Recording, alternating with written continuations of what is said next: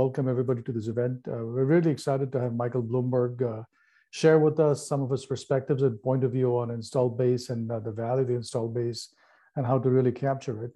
I've known Michael for many years now. Uh, as we all know, uh, the, the, the world of installed base and people who really care about this and industrial manufacturing is relatively small. And I've had the good fortune of knowing and working with Michael now for many years here.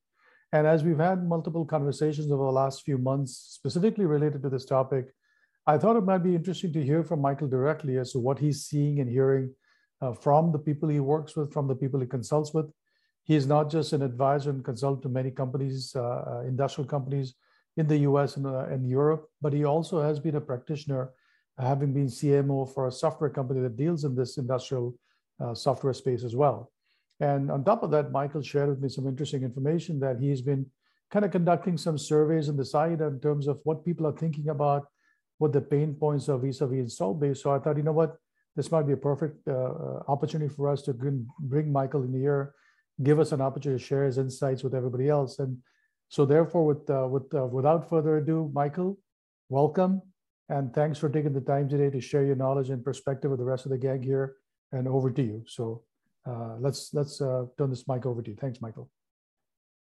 Uh, thank you, Vivek. It's really an honor and a privilege to be here. Let me just advance the slide here. So uh, we've got a great topic today. It's a topic that I'm very passionate about. I know Vivek's very passionate about. I'm sure many of you are very passionate about, and that's unlocking the value of the industrial installed base. What I'd like to start off with is a poll question. The question is, are you focused on either service revenue growth or driving service as an independent profit center? We hear so much discussion in the trade press and, and from analysts and software other software vendors about this topic. There was a study done by WDR uh, last year where they had identified that 58% of the, of the respondents are focused on either one of these issues. What I'm really interested in is the audience today. Uh, where do you fall out? So uh, DJ, if you could show the poll question, please.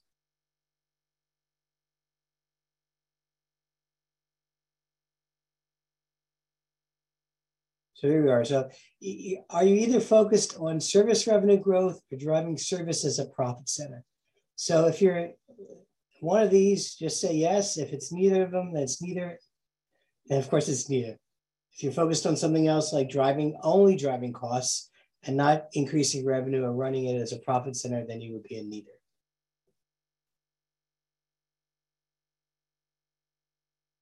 Just take a few minutes, think about where we are and where we're heading as uh, service leaders, whether we're driving rev revenue growth or trying to drive an independent profit center for services.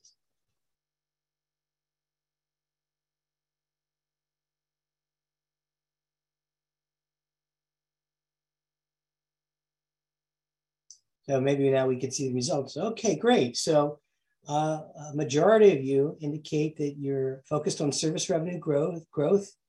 Um, smaller percentage, 21% saying you're driving services an independent profit center. I love to hear that. That's also something I'm passionate about and I've done a lot of work with, helping companies move from either a cost center to a profit center or from a revenue center to a strategic business unit or a profit center.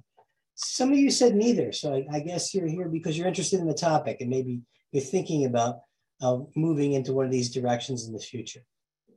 So we can move on then. We'll close the poll out.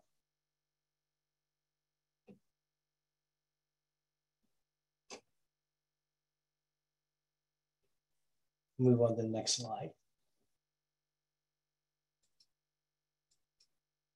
So as I mentioned before, we, we hear so much in the trade press and at industry conferences and from analysts and even the big consulting firms like McKinsey and Deloitte about the growth potential in the aftermarket.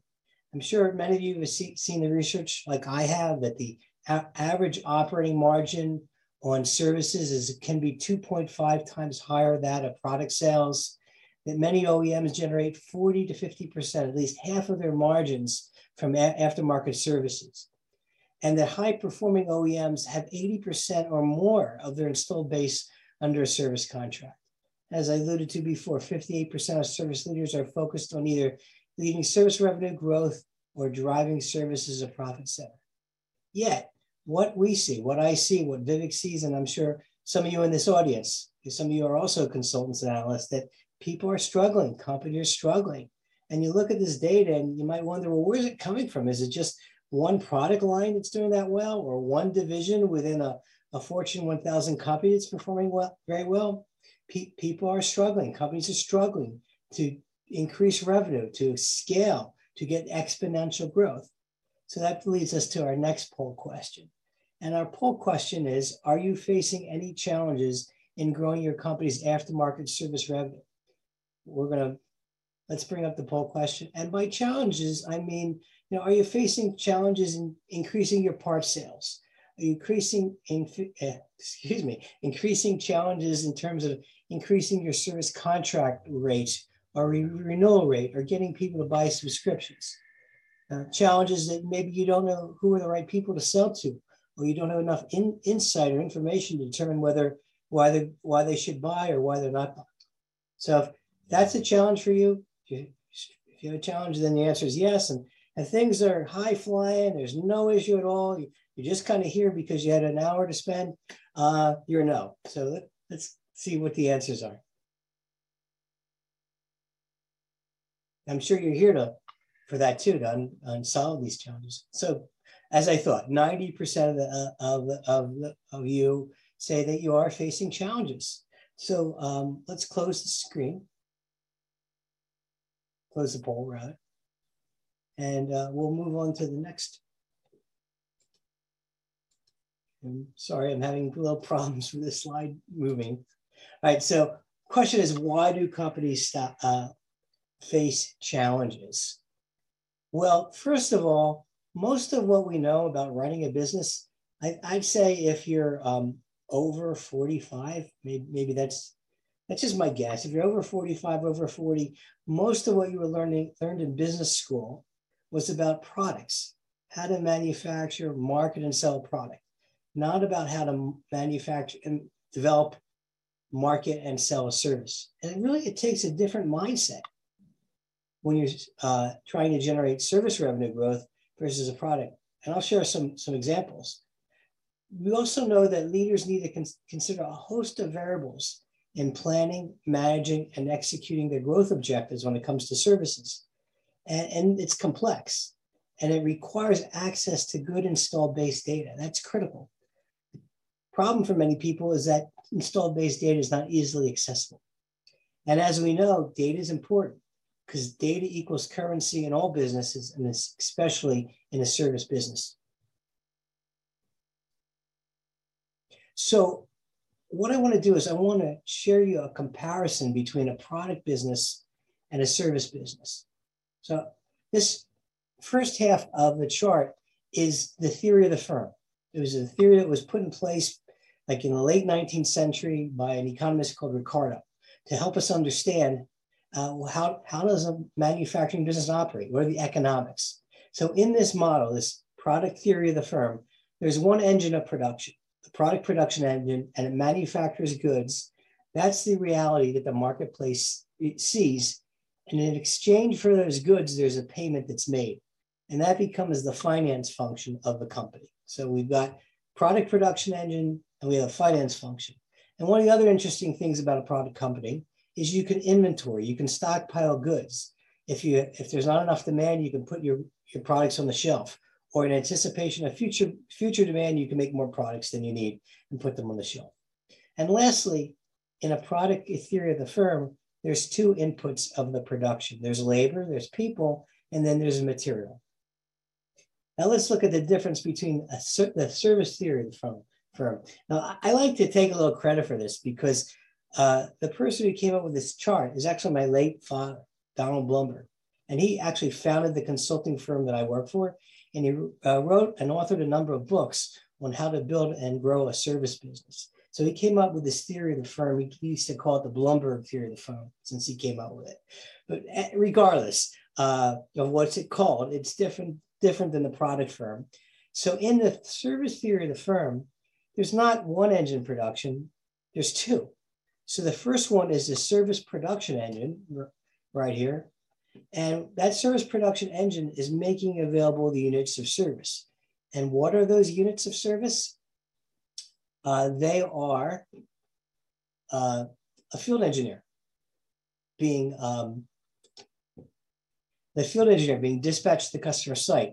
It's the spare part being uh, shipped to the customer or showing up with the technician.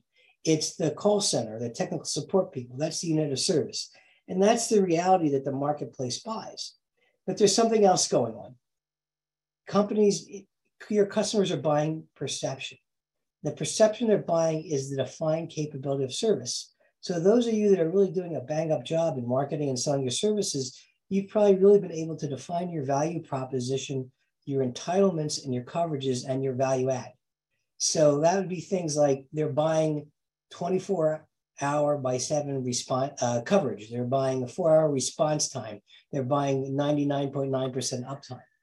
And to do that, to make that defined capability of service available and allow your customers to buy the perception, you have to have another production engine in service, and that's the capability to serve. In other words, you have to have the capability. You have to be able to plan and forecast your requirements and, and send them out when you need them.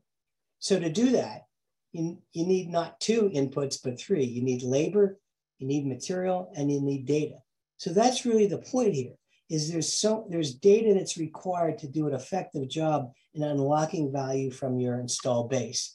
Without that data, you you you you are very very limited. Now you might say to me, "Hey Michael, isn't there data in a product firm?"